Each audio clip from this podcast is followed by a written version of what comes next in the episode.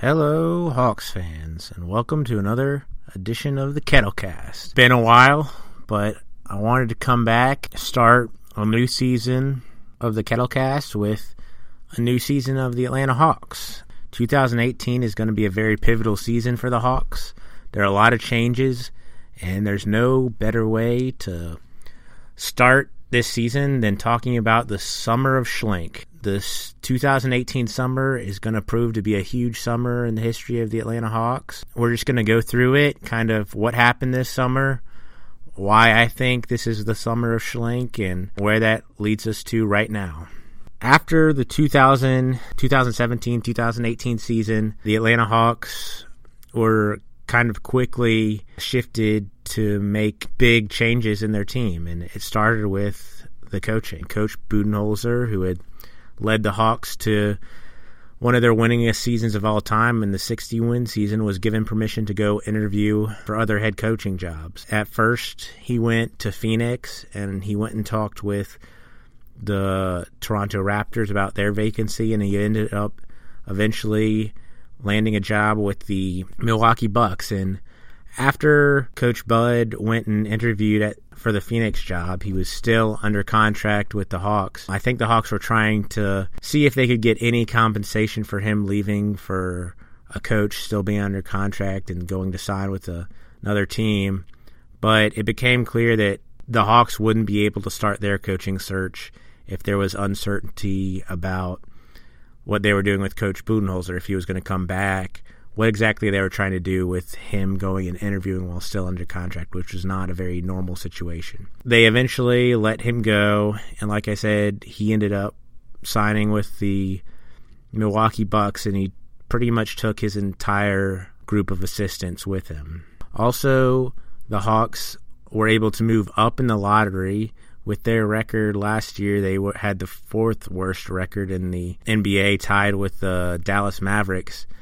And they actually lost a coin flip with the Mavericks, where their most likely position they were going to be drafting from was five.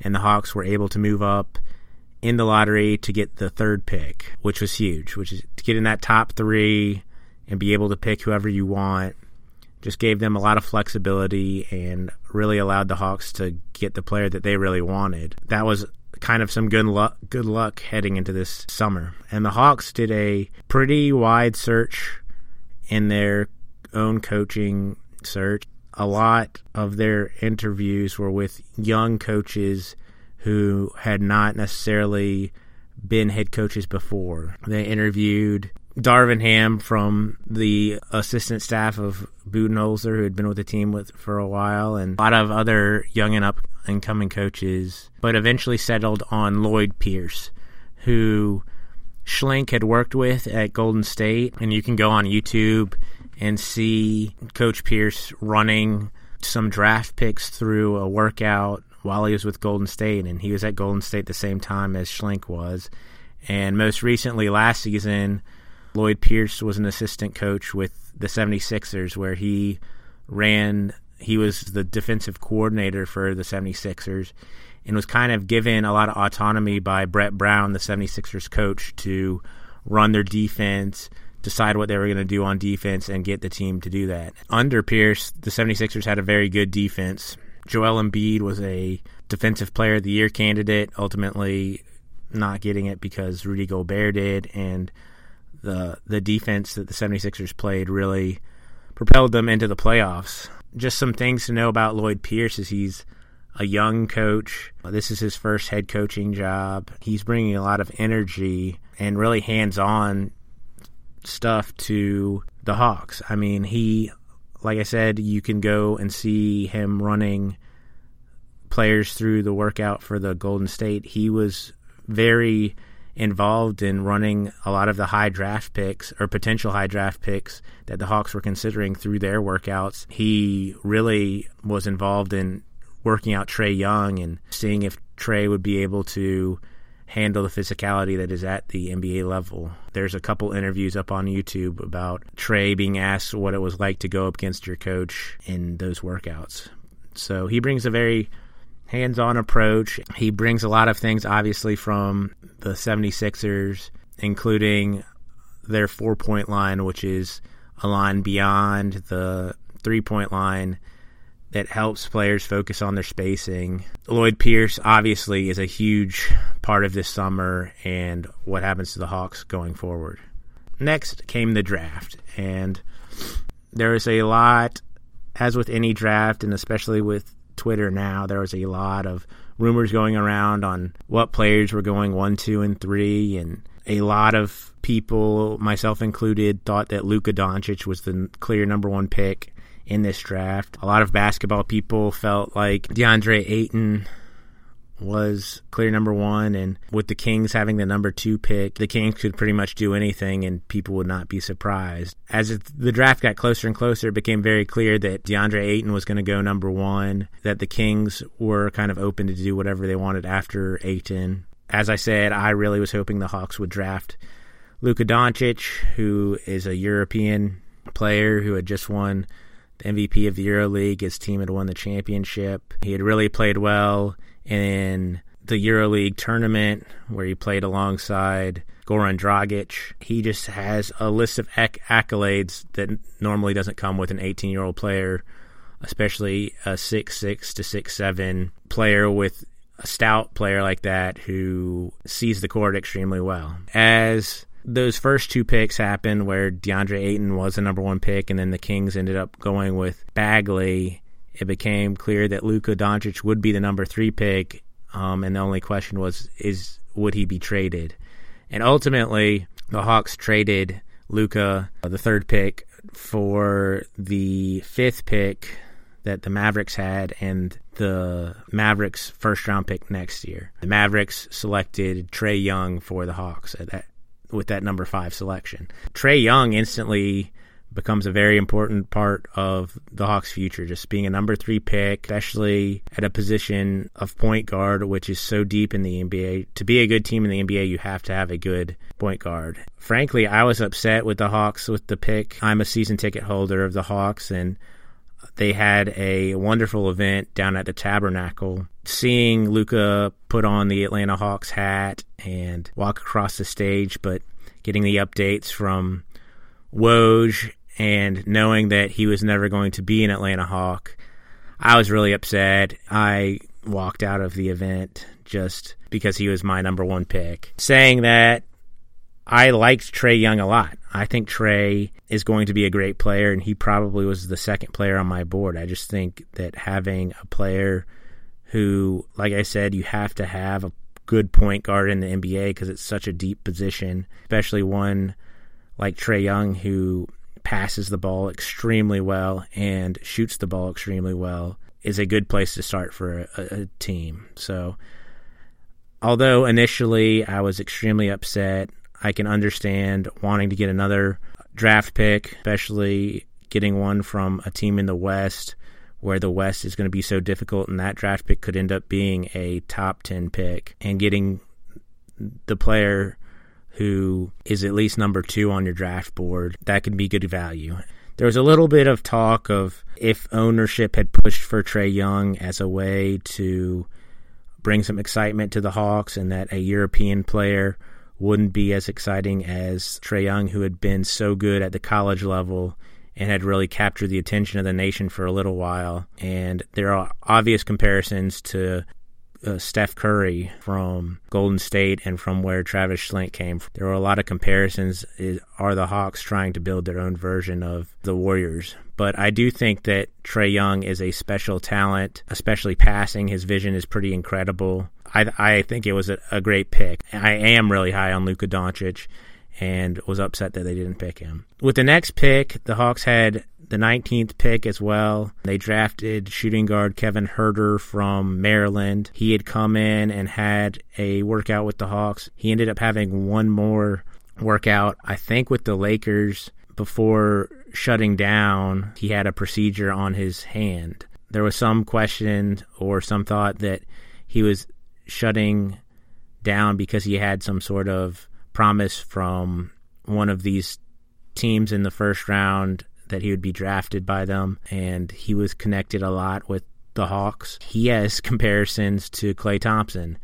And with both the comparisons to Klay Thompson for Huerter and Curry for Trae Young, it's just incredibly unfair to compare these kids to players who are two of the greatest three point shooters in NBA history. The Hawks had the final pick in the first round. They had gotten this from the Rockets, and they drafted Omari Spellman from Villanova, a big man who, again, unsurprisingly, is known for shooting threes and also for being a big personality. Finally, the Hawks had a the 34th pick, which they ultimately traded to the Hornets for two second round picks, the a 2019 second round pick and a 2023 second round pick in the future. And it was clear, even going into the, the draft, that the Hawks were never going to have four rookies they drafted on this roster. I think Schlenk had said that with a team composition, you don't want that much of your team to be rookies. And there was going to be some sort of a trade, and there was a little bit of talk during the draft that the Hawks may have combined 34 and 19 or 30 and 19 to move up from that 19th pick to to get another player but Huerter was the guy that they were targeting and they didn't need to move up to get him. And to be honest, I think Spellman probably would have been available at 34, so a package of 30 and 19 to get a player that they wanted. They probably got all the guys that they were really targeting. So that was the draft. After the draft, it was instantly talked about it how Dennis Schroeder and Trae Young would coexist, both being point guards. And with drafting Trae Young so high, you expect him to be starting from the beginning of the season. And Dennis is an established starter. What was that relationship going to be like? And Lloyd Pierce came out and said he right after the pick he had called Dennis and talked to him about what his role would be. And so there was a little talk about could Dennis and Trae coexist in the same backcourt or in the same environment. But that was actually quickly became just a non debate because the Hawks traded for Jeremy Lin from the Brooklyn Nets. Getting these two point guards, it just became very clear that the Hawks were going to find some way to trade Dennis Schroeder. Really, to me, there was only one place that made sense to trade Dennis, and that was to the Oklahoma Thunder because the Thunder wanted to get rid of Carmelo Anthony. Carmelo's contract is so big that the only positive asset they could possibly get for it if they didn't want to just waive him is Dennis Schroeder, a young point guard who kind of has been maligned as a starter, but guard who you might be getting at a buy low situation. And in, in both these situations, I think in regards to Carmelo and Dennis, they're both being traded at their lowest values. But the Hawks completed a three team trade where they gave up Dennis Schroeder and Mike Muscala, and they received Justin Anderson and Carmelo Anthony. Dennis went to the Thunder to back up Westbrook, and Muscala actually ended up on the 76ers, where he is kind of filling in the vacancy that Ersan Ilyasova left when he went to join Coach Budenholzer with the Milwaukee Bucks. To be honest, I think the Hawks did a good job here. I mean, they had made it clear that Dennis was not part of their future, and being able to get a player like Justin Anderson who brings some continuity from the 76ers and some familiarity with Coach Pierce's system and can actually be part of the rotation. He's a really good defender and he can shoot the three is is great and he'll be able to connect with some of the guys in that locker room. By shipping Dennis out it really clears the way for Trae Young to start. Getting Jeremy Lin just provides a very solid veteran who is probably better than he's shown the last couple years where he's dealt with injury. Allows the Hawks to have some flexibility because I think Jeremy Lin and Trae Young can be on the court at the same time. Carmelo was never going to be a part of the Hawks. He had a no trade clause in his contract and he agreed to this, this trade only because the Hawks agreed that they would waive him as soon as they got him. Carmelo was able to go and sign with the Houston Rockets. He did request that he get his jersey as an Atlanta Hawk, but he was never going to be a Hawk. I it is a bummer to see both Dennis and Mike Muscala go. They they were selected in the same draft. Dennis had started as this kind of unknown kid from Germany, super sub for the great 60 win Hawks team to taking the starter role from Jeff Teague after Jeff Teague was traded. He was never really celebrated in Atlanta. He uh, could be frustrating on the court. It was funny because Jeff Teague was always frustrating because it seemed like he wasn't trying all the time or giving full effort, which I think was unfair to him. But there was no doubt that Dennis was trying as hard as he could on the court, but he seemed to rub uh, even teammates the wrong way. He just never really connected with the fan base as well as I thought he should with for being this young point guard. He had to carry such an offensive load, especially this last year, that he really let his defense slip from where it was when he was coming off the bench. At the same time, I still think he was kind of at least an average NBA point guard, and I think he's going to the perfect situation for him where he's backing up Russell Westbrook, who apparently is one of his favorite players. He can be that super sub again and kind of help the second unit for the Thunder really score a lot of points and have someone who isn't the same as Westbrook but has the same mentality and will just will or want, I should say, want to win. So it'll be interesting to see how he does coming off the bench for the Thunder. And with Westbrook just having a procedure, they're going to really need Dennis to play well from the beginning. And then Mike Muscala, I mean, what can you say about the guy? He was a complete fan favorite. The moose goggles he threw up whenever Korver hit a three. His ability just, he, he got better every year. And it was amazing to see the second round pick really become a, a real rotation player on the Hawks. And he just, was half of the uh, road tripping ATL podcast with him and Bazemore, and um, he was just a fun guy to have on the Hawks. And his dad would come and stand in the six man section, and his dad was very open with the fans and and really embraced Atlanta, the Atlanta team. And it was fun to have Mike on the on the team. I think my favorite Mike Muscala moment was definitely, I think it was a couple seasons ago against the Cavs. The Hawks got down by about a billion points at the beginning of the game and were able to fight back and take the game into overtime.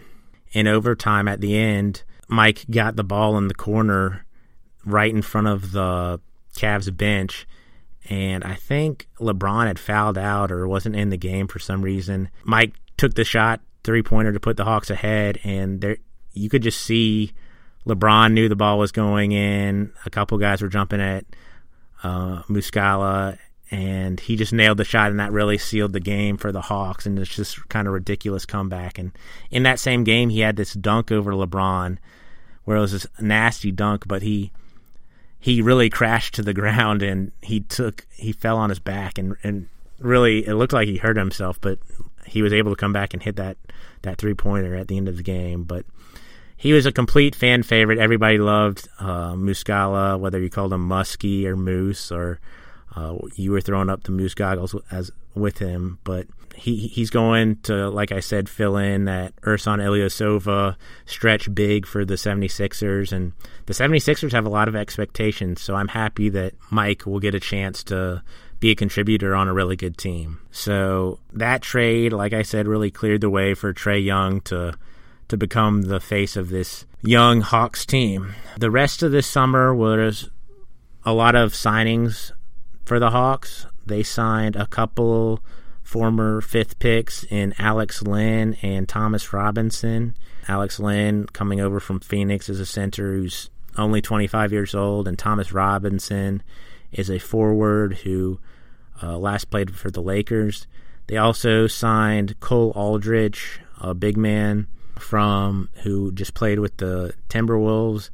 And can't go through this summer without talking about how the Hawks signed Vince Carter to play his 21st season in the NBA. Obviously, he's part of bringing him to the Hawks is to mentor again this really young team, whose leaders are really Taurean Prince, John Collins, who's going into his second year. So Vince should be able to, you know, really mentor these guys. And uh, his 21st season, I know DeAndre Bembry has talked about how Vince Carter is one of his favorite players. At the very least, Vince should bring a level of professionalism to the team and be able to show these young guys what it takes to be in the NBA for 21 seasons. I also think that the proximity the Hawks have to NBA TV, where Vince has been a very good contributor and analyst in his downtime, probably contributed to him selecting the Hawks. Another thing that happened for the Hawks is the arena got a new name. They changed their sponsor from Philips to State Farm, and it is now the State Farm Arena. The renovations are supposed to be finished this summer, and the Hawks are all excited that they've done this huge renovation, kind of following arena slash stadium building trends in the last couple years, where there's a lot of viewing angles from everywhere, and it's much more social gathering area versus everyone being in their seats to watch their game. And I think that'll be a very positive thing for fans, and hopefully it'll be a good way to bring in fans. I think some of these signings have really shown that they are the Hawks are interested in bringing fans and generating fan interest by signing players like Vince Carter and bringing Jeremy Lin in. I mean, having Vinsanity and Linsanity in the same city, we'll see what sort of sanity that brings to the team.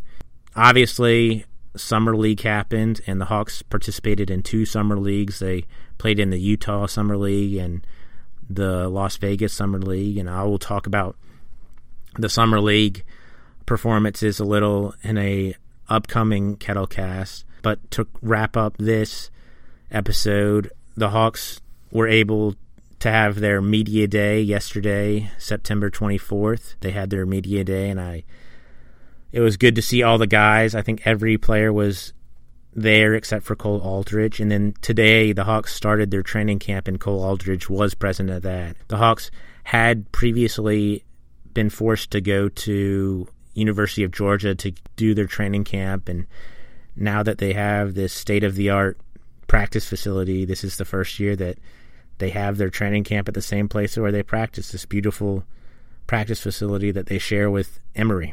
So this was a very big summer, like I said, for the Atlanta Hawks.